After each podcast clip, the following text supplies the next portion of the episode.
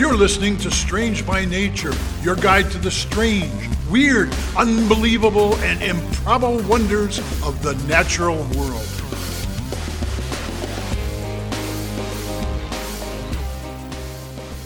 Hello, everyone. Thanks for being here today. I am Kirk Mona, and I am joined today by Rachel Ginza and Victoria Thompson. We are all professional naturalists who together have scoured the world for weird and wonderful wonders just to please your mammalian brain's desire for novelty. Isn't that nice? Let's do this.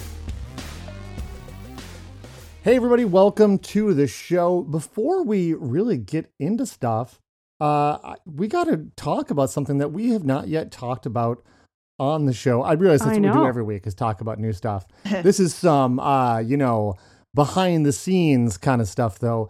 Uh, some of you know that we have uh, a Patreon uh, set up to help kind of people who want to support the show. It's called the Society of Strange.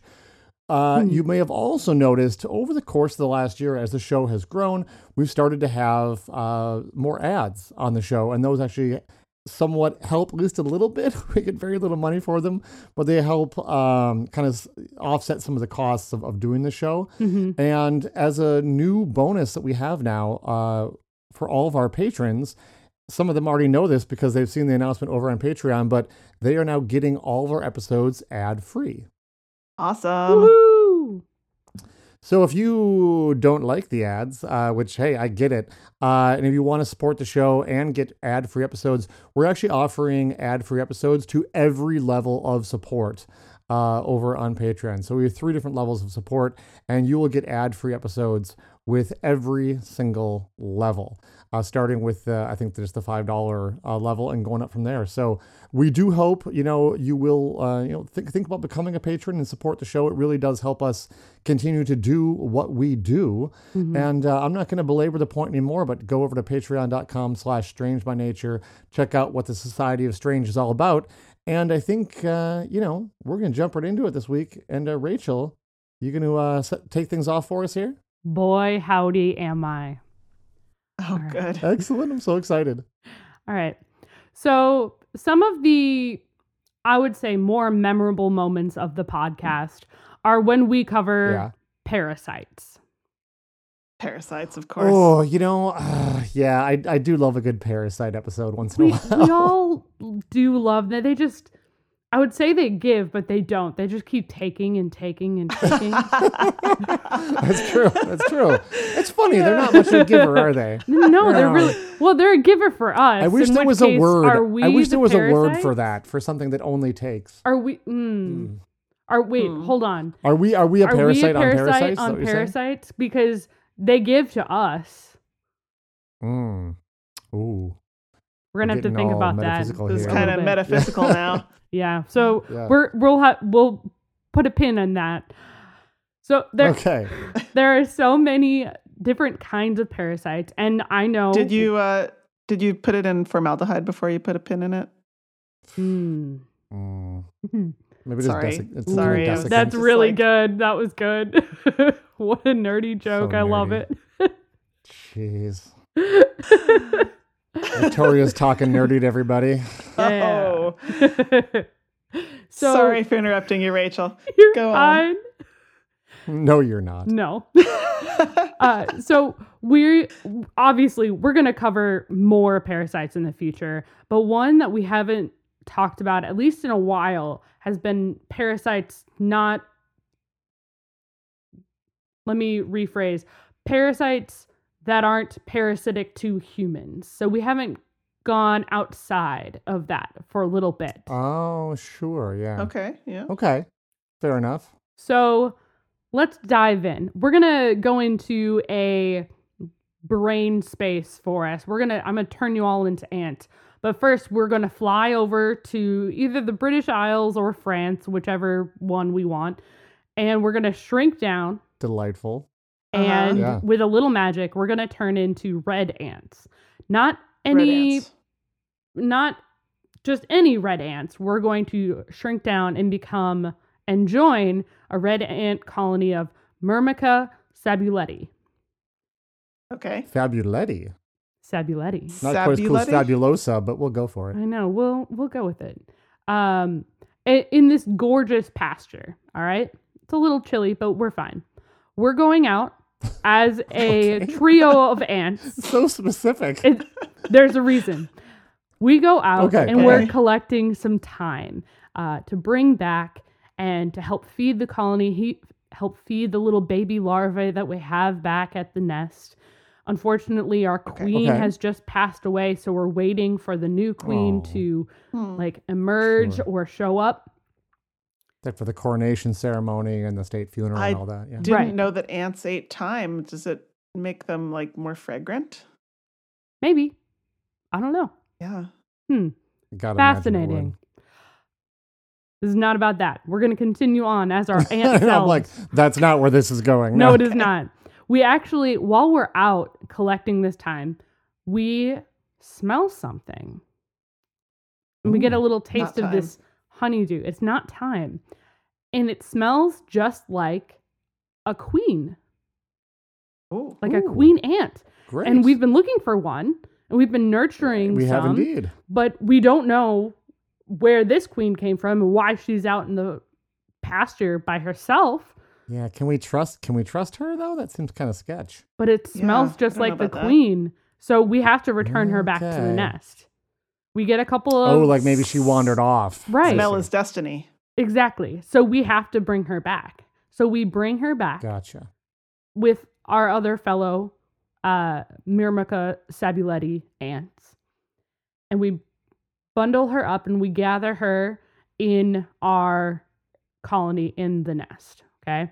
She's kind of Uh-huh. near where the larvae are because she does need to be fed and everything. We need to be able to cater to her every whim as ants. Got such a bad feeling about this. There's like one. I have the ant feeling going, this is not something seems off. Yeah. actually a queen. this is not Just, a just a feeling. Mm. Yeah. As time goes on, the queen just keeps getting bigger and bigger. Mhm. Her appetite grows to the point where it's actually hard to ca- keep up with the other ant larvae in the colony to the point where some of our This is like having a teenager at home. Oh yeah, I, I've heard. Some of the other ants are actually feeding her the larvae before they become workers Oh because Oh, that she's seems like taking a so much hmm. from us to feed to like just keep up and keep happy.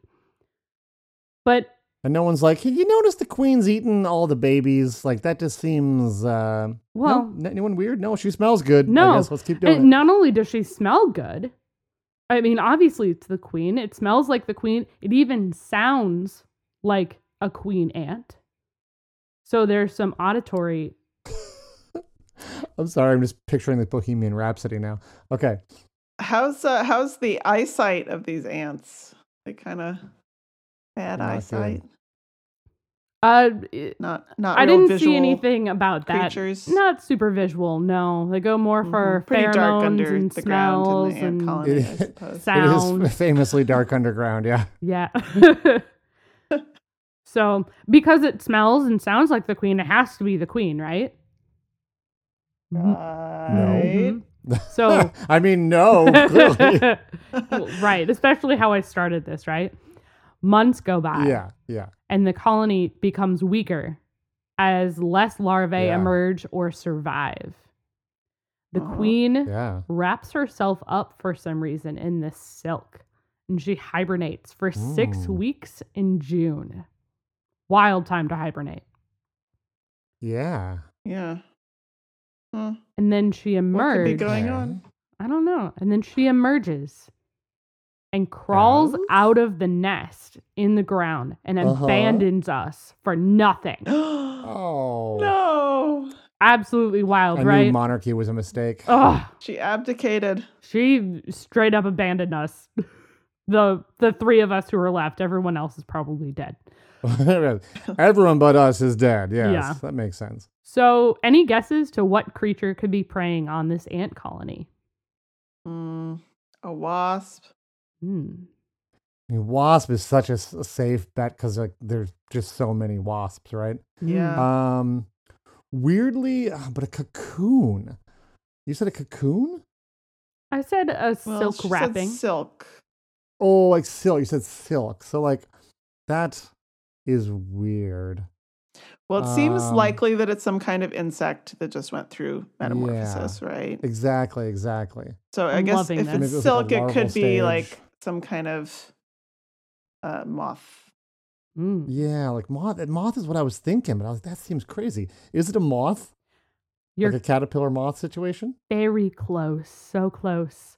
This is a Is it a particular species of butterfly. No way. Oh, parasitic Yes. butterfly. It is a parasitic, Parasitic butterfly. Yes. oh my gosh, that's awesome. Almost as good as a vampire butterfly. right? So, in particular, Right, yeah, we talked this about is that. oh, we did. This is the large blue butterfly, which What a creative name. mm, it's which is very funny because its wingspan is about two inches in oh, total. So it's not a huge butterfly. Terrible. Yeah. Terrible name. But it has silvery, it's silvery with blue wings and a series of black dots upon the forewings, which is how you really identify the adults. The Okay, caterpillars don't look really anything special. They're kind of like a creamy white brown. They don't they don't look like ants. They don't look like ants. Uh, Okay. But this particular type of parasitism is called ant tending, where you get ants Aw, to it makes it tend you, cute. right? To like take care of you. It's um Yeah.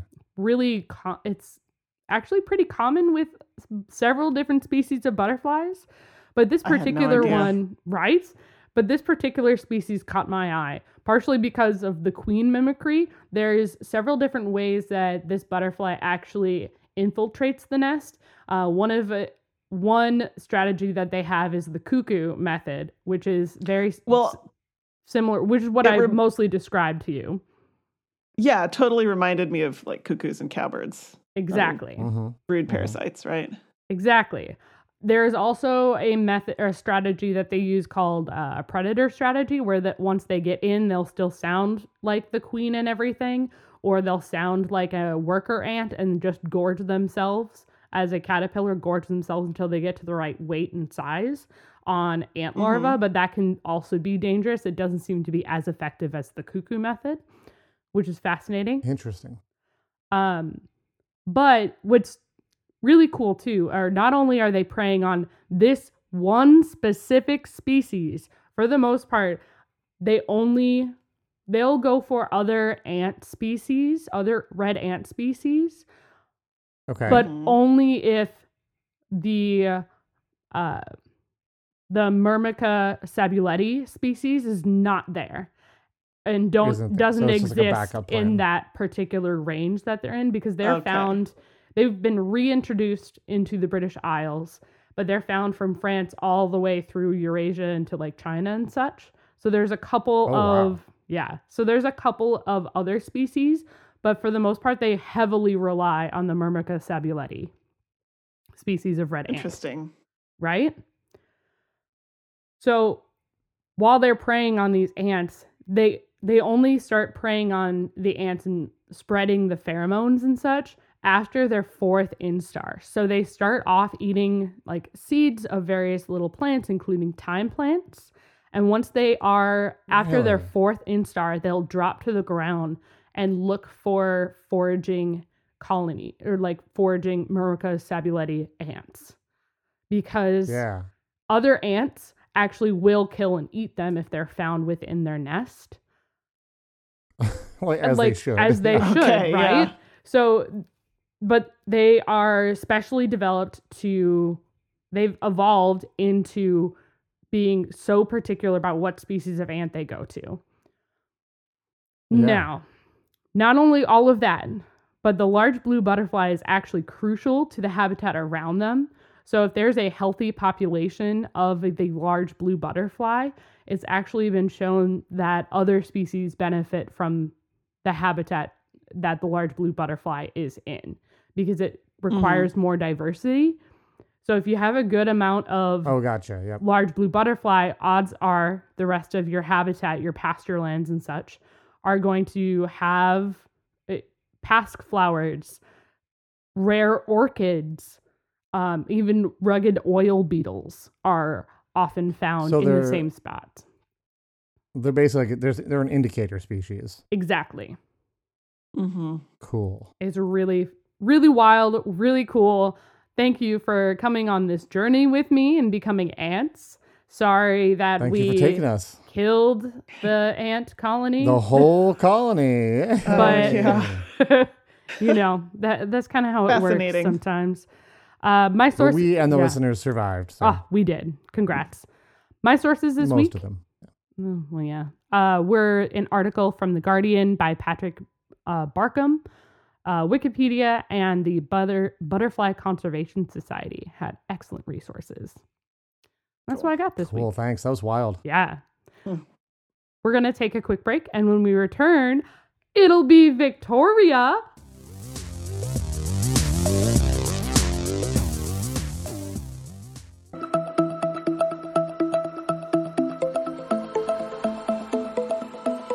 Science. What is it? Who does it? Why does it matter? The Science Night podcast answers these questions by giving scientists a place to tell their story. We also highlight science news and discoveries that will have you asking, My God, what have I done? What weird thing are we going to talk about this week that involves a frog? They made an organic robot? Like, they never. Didn't they see The Matrix? Join us every other Friday, wherever you get podcasts, and at cyanite.com.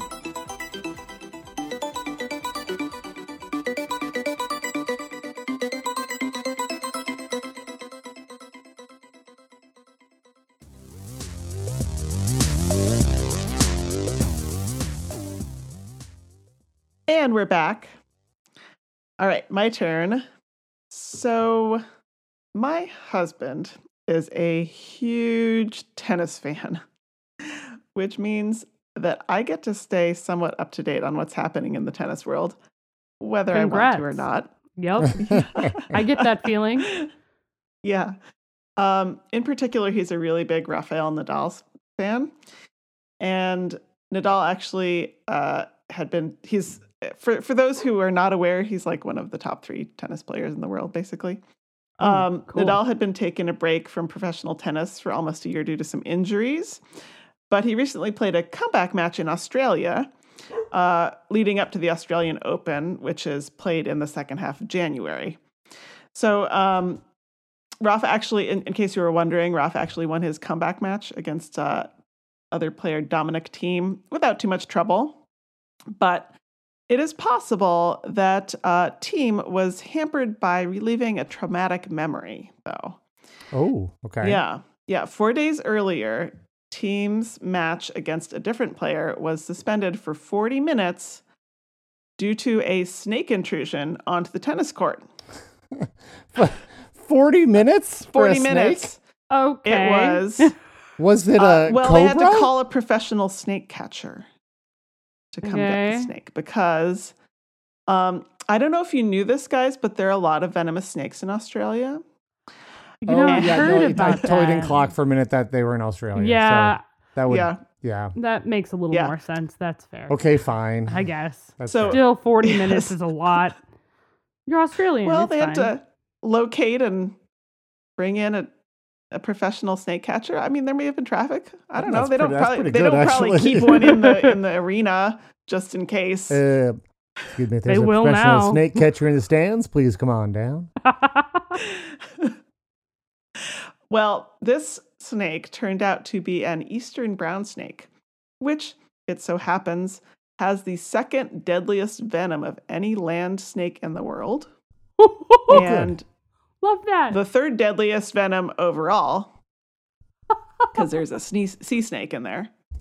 So probably good that they paused the match. Yeah. I would say. Although let me guess tell you, I watched I watched the video of the snake catcher and like people were standing real close. Like Just walked up and grabbed it.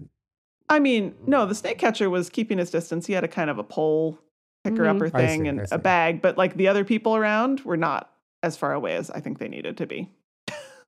When you face death every day, you get Ah, a little, yeah, you yeah, know. yeah. Anyway, this got me thinking Death about tennis ball. the venomous snakes of Australia, uh, which, Yeah. yeah, notoriously is home to quite a few of them. Mm-hmm. In fact, uh, according to the Wikipedia page on venomous snakes, of the 12 most venomous snakes in the world, nine of them are found in Australia or Australian waters. Outstanding. Austra- Yeah. Australia, way to go. Yeah, and of Truly those five one are above endemic the to rest. Australia. Yeah. Um, so that that uh, is measured by the lethality of the venom, because there's different ways of measuring Yeah. the dangerousness of snakes. Mm-hmm. Right. Um, so the the most venomous snake in the world is the inland taipan, also Australian, Mm, which mhm. um, you know, gram for gram, deadliest venom in the world among snakes. Uh, Okay. And in Australia, there are in fact about 200 species of snake total. Uh, that includes sea snakes, uh, of which about 100 are venomous. Uh, depending Oh. on what source you're looking at, Oh, it's man. pretty hard to nail this down. So that's like okay. fifty percent. Um, another Mhm. source said sixty-five percent of the Australian snakes are venomous, and about twenty of five of what twenty-five snakes are considered deadly. Um, At that point, it's best just to assume they're all venomous. Yeah. yeah. Give them a wide berth. So just to give a, a couple points of comparison Oh. here, uh, there are 129 species of snakes in North America, give or take, of which about 21 are venomous. Uh, this is like we're so this is like count. This is vipers and um, uh, um, the other kind, like coral snakes and stuff. Because there's Mm. there's like garter snakes that have like really mild venom, and that's not including Yeah. that kind of stuff. like yeah. the hind fang venomous. Right, right, snakes right, that- right, right. Like the hog Um, nose. okay. Yeah. But if we're talking about like Yeah. seriously venomous, 21 North American Okay. species. So that's 16%. And I'm going to Okay. guess that like almost all the North American species are all just slight variations on rattlesnakes. Most of them, other than Mhm. the Yeah. cottonmouth and the copperhead and the coral snake. Yeah. Right. And then there's a whole bunch of different rattlesnakes. Um, And uh, in India, which has the most snake bite deaths of any country, there are, you know, again, according to what source you're looking at, around 235 to 300 species of snakes. Okay. And again, depending on which source you're looking at, 13, Mhm. 15, or 60 of them are venomous. That is a big a- jump. Yeah, It's, yeah, uh, yeah. So that is more at, research Things is needed or something the there. Same. but that is at most 25% of the snake species in India. Probably less. Right. Probably less. And what, what was the percentage again for Australia? 60 something? uh, or- 50 to 65. okay. Yeah. That's, that's Um, uh, considerably more. Yeah, and uh, and in India, about four species are four species are responsible for about eighty percent of the snake bites. Um, and worldwide, only ten to fifteen percent of snake species are venomous. So it really is true Wow. that Australia has a much bigger proportion of venomous snakes than other What places is in world. happening? Why?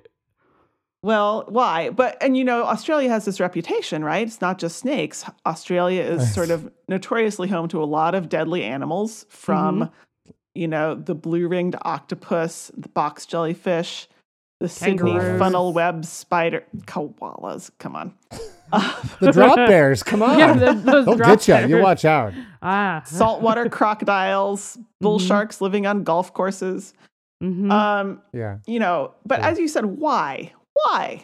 yeah. Why Why? is Australia so deadly? It turns out that part of this is hype. I mean, okay. Mm. the sea creatures I mentioned are not exclusive to Australia by any means. And, Right.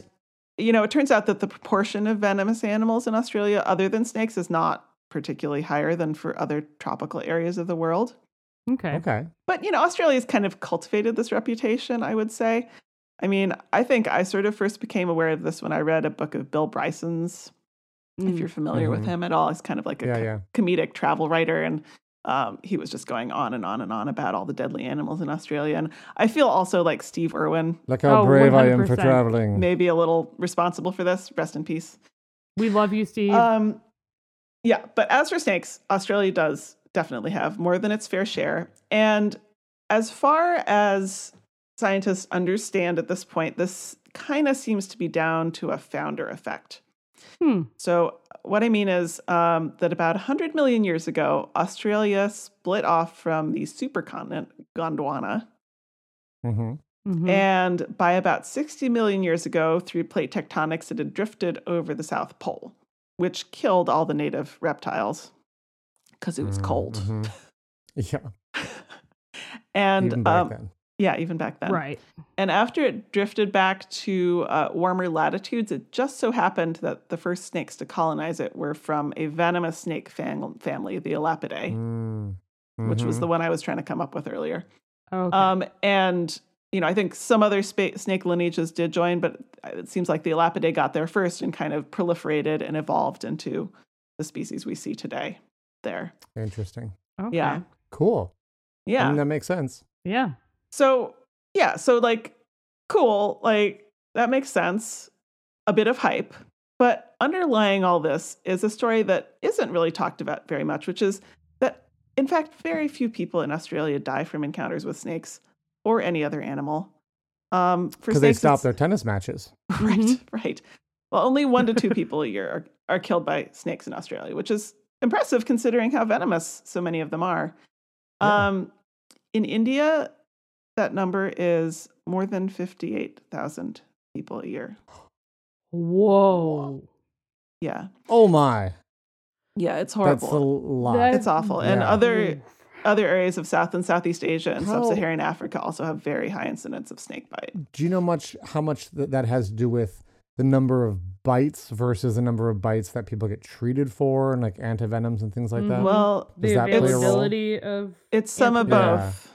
Both. It's some of Bit both. both? Australia Okay. has two big advantages. Um, first, it's very sparsely populated, and second, it's rich. So, right. yeah. um, because it's sparsely populated, people are not all living where a lot of the snakes are, Mhm. and because it's rich, uh, like most people in wealthy countries, most people are not working outdoors, and if they do get bitten, they are likely to be able to access high quality, life saving medical care, including antivenom, but also, you know, respiratory and circulatory support and stuff. India, of course, most of the opposite is true. It's densely populated. Uh, significant portion of the population works outdoors in rural areas, and most people are poor and unable to access high quality medical care quickly. They do have, um, I mentioned those big four species in India, like that are responsible for 80% of the snake bites. They do have a quadrivalent snake antivenom um, that's available. Like, so when when people are known to be bitten and like can get to a medical facility first, they're given that and it can help, but it's still a really major public health problem. Um, yeah, so Australia has more than its fair share of snakes, but uh, it's not that big a deal. Really, other areas of the world that are bearing the burden. All right. Well, I'll get there someday. Yeah, Yeah. hopefully. Dang. My sources this week are were many, but uh, chiefly Discover Magazine, Live Science, uh, the helpful website of Dr. Martin C. Schmidt of the University of Pittsburgh, who had a list of snakes of North America, uh, the Australian Museum, and New South Wales Environment and Heritage. We are going to take a little break, and when we come back from a break, we will have Kirk. Woo.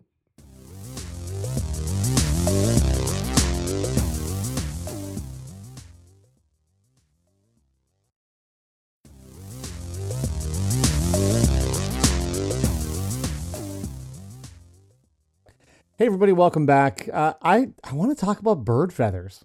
Shocking, I know Who would have that I'd want to talk about birds, but uh, Nerd. I just think Nerd. yeah, I'm a bird nerd, totally. uh, part of what I love about birds is how colorful they are, right? I think that's one of the really appealing things that people are like get drawn into, you know, observing birds and and and counting birds and just having pictures of birds on things is they're they're colorful, uh, sometimes gregarious, sometimes secretive, but these, these colorful animals and that the whole color thing I think is really fascinating. Totally. So Yeah. generally, color in birds comes from two different places. There's actually kind of two different sources for color in birds. Uh, pigment, pigment color, like I think we would most be familiar with and assume, you know, is out there. But then also structural color. And so a couple examples here. I'll try to pick two birds that most people have heard of: the northern cardinal bright red bird, and uh, here in North America, the blue jay, Right. we have, which is a Bright blue and blue. white large jay. So, kind of opposite, uh, you know, uh, color birds there. But the cardinal, if you were to take some cardinal feathers, which are that bright red, at least on the male, those the bright Mhm. red male feathers, and put them into like a, a food grinder, like a coffee grinder, or like even a mortar and pestle, and somehow grind them into a powder, that powder would be red because you'd have the the red pigment within the feathers. Eh, I don't care if you crush it up; it's still a red pigment, right? Right. But interestingly, I'm so I interested to see where you're going with this, Kirk, because I wrote down a topic today that is yeah. kind of similar to maybe where you're going. Anyway, I, I well, go we'll have to on. wait and see. And I, I do you know take- that we've covered bits and pieces of what I think you're going to cover when I've talked about a Uh, fish. I, I, I, I think I think you're wrong. But Oh, anyways, if you take um, if you take blue feathers like from a blue jay and you crush those up, uh, the resulting powder would be gray, Yep. Right. not blue, and that's because there is no blue pigment in blue feathers. Uh, that's a, a structural uh, color, basically the shape of the feather itself, of the structure of the feather, is reflecting the blue right, light rather than there being a pigment whose shape uh, reflects blue light. That may seem like kind of a subtle difference, but one is a pigment that is inside the feather, whereas one is the actual structure of the feather itself. Yeah. Uh, and Right. you know this does make a di- does make a difference. I was uh, out birding one time on vacation. I was uh, in San Francisco, and I saw some little birds flitting around in a park.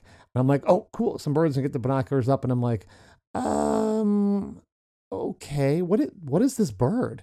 I mean, it looks like my first you know impression. The overall impression of this bird is that it was a um like a house finch, Mhm. but it was not that kind of purpley, grapey kind of color. It was orange. They were orange birds. And Hmm. I'm going, what? What are these like orange finches? Like I don't, I've, never seen orange finches before. And I, I looked it up, and I'm like, oh, they're they're house finches. That's a thing that can happen to house finches. Sometimes they don't get enough of the right things in their diet Hmm. to help them make the pigment. There's some there's some speculation as when it comes to bird pigment that um, often it's females who are looking at the males and kind of judging them based on their, their coloration and going, you know, this guy, look, he's really brightly colored. Uh, that must mean he is really good at securing high quality food sources. Whereas this guy looks kind of dingy. Maybe it means he's younger, he hasn't quite figured out yet, like how to be an effective bird. Maybe his genetics kind of suck, right? Obviously, they're not thinking all these things through consciously, but you know, they are. There, there, there's the thought is that birds are drawn to brighter colored birds because it's going to increase the chance of their offspring being more successful. Because the brighter colored birds are more successful at finding um, rich, good foods to eat. So that's pretty interesting. Uh, I came upon a story uh, recently that I guess it turns out there's something else that can also affect the color of bird pigment in their feathers, and it's not Oh. uh, not what you might expect. So enter into my story evolutionary ecologist Andrea Romano and his colleagues. Uh, and what they were studying is a pretty cool animal, the barn owl. Now, barn owls are one of these owls that's found kind of around the world. They're found in many, many different places.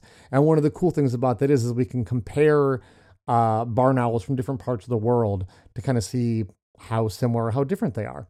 Mhm. And naturally, we find a lot of variation in the color of barn owls. There's something that's been known uh, for a long time. You look at them and go, oh, this one looks a little bit different than that one, right? Mm-hmm. These researchers really cataloged where a lot of those different colors variants show up. And when I say colors, I'm, some aren't red and some, you know, blue and some purple. This is basically how dark they are, like how dark or light colored they are. White or cream or light brown, basically. Yeah, Right. versus like a darker brown. Yeah. Yeah. Um, and what the researchers were able to show in general is that barn owls on islands are paler than mainland uh, land, more you know, mainland based populations. It's like, okay, interesting. But I'm going to quote uh, Andrea here. He said, however, such a difference uh, disappears on small and remote islands and archipelagos, where in some cases owls are darker than the continental ones. So it's like, okay, so mainland owls tend to be darker. Then you go to islands and they get lighter. But then when you go to like small, more remote islands, they get darker again. And this sort Weird. of caught their Hmm. attention. It was like, this is weird, right? And I think a lot of great science starts with people going, huh, that's interesting, right? I'm gonna look. I'm gonna look into that a bit more. And uh, it turns out, you know, well, they, I guess they wanted to know like why were these smaller islands causing darker owls? And I got good news for you. The researchers researchers now think they know at least part of the answer, and it's really weird. So the key realization was that these small remote islands tend to be volcanic in origin. What? Hmm. Interesting. Hmm. Okay. You know what else is found in abundance on volcanic islands? Sulfur. Mm-hmm. Now, some Hmm. previous studies had shown that sulfur can affect the color of animals. So these researchers tested the feathers from locations around the world and discovered that, yes, indeed, birds from areas with like sulfur rich soils tend to be darker in coloration. hmm. I, I, as interesting as that is, I do want to point out one thing though. Uh, this isn't like a one to one correlation. They actually estimate that the sulfur is responsible for about 10% of the color difference that we see. Okay. And they think maybe about 70% of the difference is just genetics, right? Now, if you're even remotely good at math, uh, you'll have the same question I did, which is um, okay, 70 plus 10 is 80. Right. So, what accounts for the other 20% of the difference?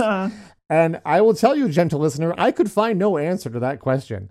Uh, I Hmm. think it may just have to do with like the margin of error on the confidence Hmm. in those numbers. Uh, but that's, I was like, huh, that Okay. doesn't equal 100. That's real special. So it does look though that growing up in a volcanic area can actually make bird feathers darker. This could be an advantage as far as like hiding and giving Right. them better Right. camouflage on an island. Uh, another really interesting hypothesis has to do with the fact that sulfur is not particularly healthy for, oh, I don't know, most living things. Right. it's a toxin. So uh, these researchers had hypothesized that the birds, um, the reason their feathers are darker is that they're actually converting sulfur in their system into more like mel- uh, melanin, and they're Hmm. making these darker melanin pigments with that sulfur because that's one of the that's one thing you can do. You can convent convert sulfur into this melanin, um, Oh. and so it could be that they are darker because of essentially like a inherent detoxification process in their bodies and they're like we, we got to do something with this sulfur like i know we can we can make darker feathers and so they're we're literally seeing the results of them detoxifying their bodies by having darker feathers Okay. which is pretty awesome that is really cool. Uh, so this is a new area of study. Uh, there's still lots of questions. Uh, we don't, to, for example, we don't really even know how the sulfur is getting into the birds in the first place. yeah, because it they're not could be eating through the air. Well, but I mean, it could be in the food that they eat, I right? if they're guess, yeah. eating, uh, if, if the sulfur gets into plants, the, from the soil to the plants, and plants are eaten by insects, and insects are eaten by, um, you know, rodents or something like that. I don't know. And then like they're eating those. It, it's like could be part of just part of the food web, so it's getting it from the right. food. So they don't really know exactly what the mechanism is. Yeah, bioaccumulation. So then that's kind of a next phase of research. Is like, well, okay, how does the uh, the sulfur get in there? But they did show that like the longer, the more, or I guess the the better way to say it is, the more recently volcanic activity had happened on the island, the higher the sulfur was going to be, and then the more likely it was for there to be darker colored birds. So Yeah. very cool. Uh, more science to be done, as we say. Uh, I think we all know that our environment shapes us, but this story really just stuck out for me because it's such an unexpected like link between sulfur and volcanoes and bird feathers. it's like Right. oh, okay, That's wild. pretty cool. That definitely went Yeah, I places mean, I it- wasn't expecting. Yeah, and I will Yeah. say too, like I, I, I'm not going into it this week, but like basically they found this in other animals too. It's not just in birds. Um, the the, Huh. the sulfur they think can affect uh, the the color, the melanin that you know mammals make and, and whatnot too for their fur. So uh, that's it's a cool connection kind of across the board. Uh, Wow. that's what I wanted to talk about. I think it's really cool, like sulfur being detoxified into darker feathers. Uh, my main source this week was an article about this uh, that was in Science News. Cool. Well, that was not Thanks. the topic about bird pigmentation that I wrote down. So I didn't think that's where it was going to go, right? Okay. Very cool. Yeah, I thought you were Yeah, going to well, be that's what we talking about blue, which I've Nope. talked about before. That's wild. I mean, that's what we got this week. Uh, thanks for tuning in, everybody. thank you. Yeah. Thanks for listening. We'll see you next week. Bye. Bye bye. Bye bye. Thanks everyone for listening to today's show. Be sure to subscribe. New episodes drop every Wednesday, and we love sharing this strange world with all of our listeners. If you would be so kind as to leave us a five star review, that would be great. It lets other lovers of the strange discover the show. You can reach out to us on social media by searching for Strange by Nature Podcast on Twitter, Facebook, and Instagram. You can send us an email as well. Our address is contact at strangebynaturepodcast.com. If you want more information about the show, you can also check out our website, which is strangebynaturepodcast.com. Until next week, get outside, stay curious, and embrace the strange.